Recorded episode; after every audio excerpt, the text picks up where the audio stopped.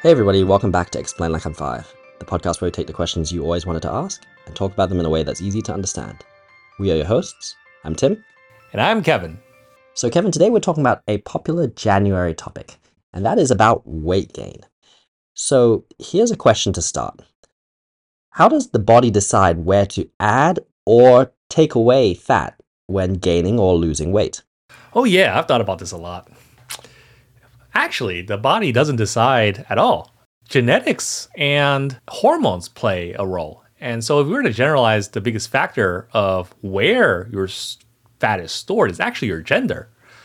Males are more likely to store fat in their upper body and abdomen, hence the, uh, the beer belly phenomenon, while females are more likely to store it around their hips and thighs. So, males are also more likely to store visceral fat, which is the fat around the organs. And this results in what some call the skinny fat phenomenon, where people can be overweight, but not quite look it. And there is a lot of risk with that. Uh, the visceral fat is correlated with many diseases and also just generally poor health outcomes.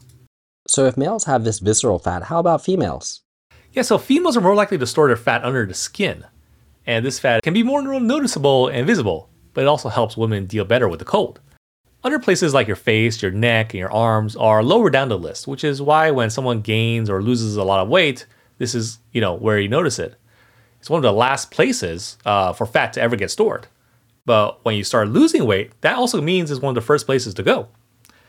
So that's why when we lift weights, right, our body doesn't specifically target fat loss in certain areas just because of where you lifted. Uh, instead, it follows a pattern based on your genetics and your hormones fat loss occurs throughout the body, but some areas may hold on to fat. You know, you, kind of think of it more stubbornly than others. Ah, so why is it that the lower stomach fat and that lower back fat are the hardest to lose compared to other areas? Oh, here's a good ELI5 explanation for this one. So you can think of fat storage in the body like a swimming pool. Water goes to the deep part first. And then to get the water out of the deep part, well, you have to take the water out of the shallow areas first when you, before you get to it, right? So that's why the primary sites for fat are usually your things like your stomach, your hips, your waist, which are the deep part of that swimming pool. And the secondary sites are places like your arms, legs, and face, which is usually where fat gets lost first. I see.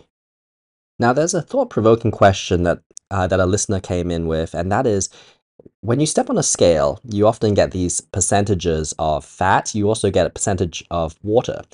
But how can a person be 50% fat when we have over 50% of our body mass in water? Oh, the simple answer to that is that fat cells, well, they contain water.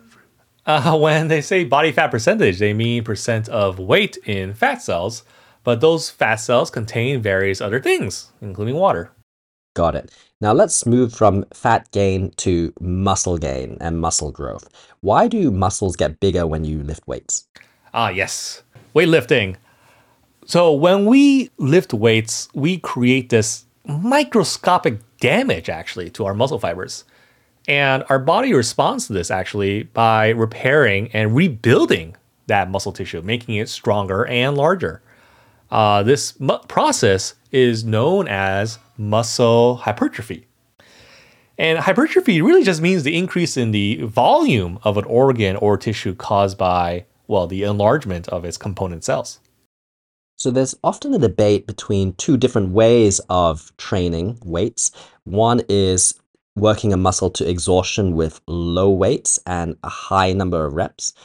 And there's another way, which is high weights and low volume of reps. And these two yield different results. Why is that? That's true. For this, we might have to go a little beyond ELI5 and explain, well, the two important buckets of muscle hypertrophy here some pretty big words. One's called sarcoplasmic hypertrophy, which is triggered by the, the increased uh, re, you know, repetitions, whereas myofibrillar hypertrophy is triggered by lifting much heavier weight. So, if you do low reps but really heavy weights, you're basically pushing the absolute limits of your muscles' muscles' basic work capacity, right? So when the muscle cells grow back, they have more what's called myofibrils, which is the basic element of a muscle cell that causes that contraction.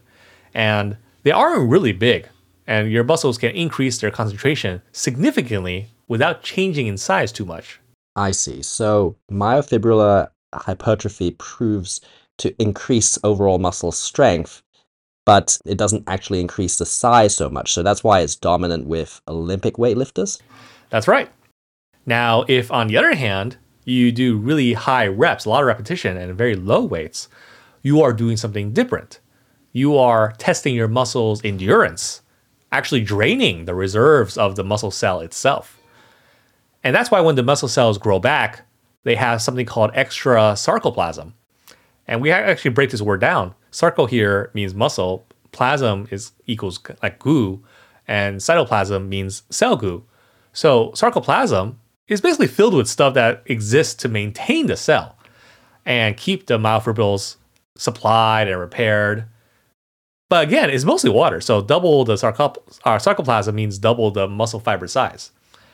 And so that's why, you know, this kind of higher reps sarcoplasmic hypertrophy is greater in the muscles of bodybuilders because it's the training that leads to a greater increase in muscle size, but not necessarily strength. So, how about those powerlifters? Why do they wear straps around their wrists? Oh, that's basically for safety. Powerlifters wear straps around their wrists to provide extra support and a lot more stability during those heavy lifts. And why do powerlifters have often a leather belt? They have these belts around their waist. Yeah, yeah. The leather belts, uh, especially worn by weightlifters, provide support to the lower back and core muscles. Uh, they help to increase that kind of intra-abdominal core pressure, uh, which also helps stabilize your spine and heavily reduces the risk of injury uh, during those you know very heavy lifts on your back. The belt acts as a reminder to you know engage the core muscles and maintain that proper form. So finally, there's a part of the body which we haven't considered when we talk about losing weight, and that is the tongue. Oh yes, yes, the tongue is a muscle, and it can gain and lose weight too. Uh, in fact, some people say that losing tongue weight can help with things like sleep apnea. That's an interesting factoid to end with. Thanks, Kevin. Did you learn something new? If you did, send us an email. We are at eli5, the podcast at gmail.com.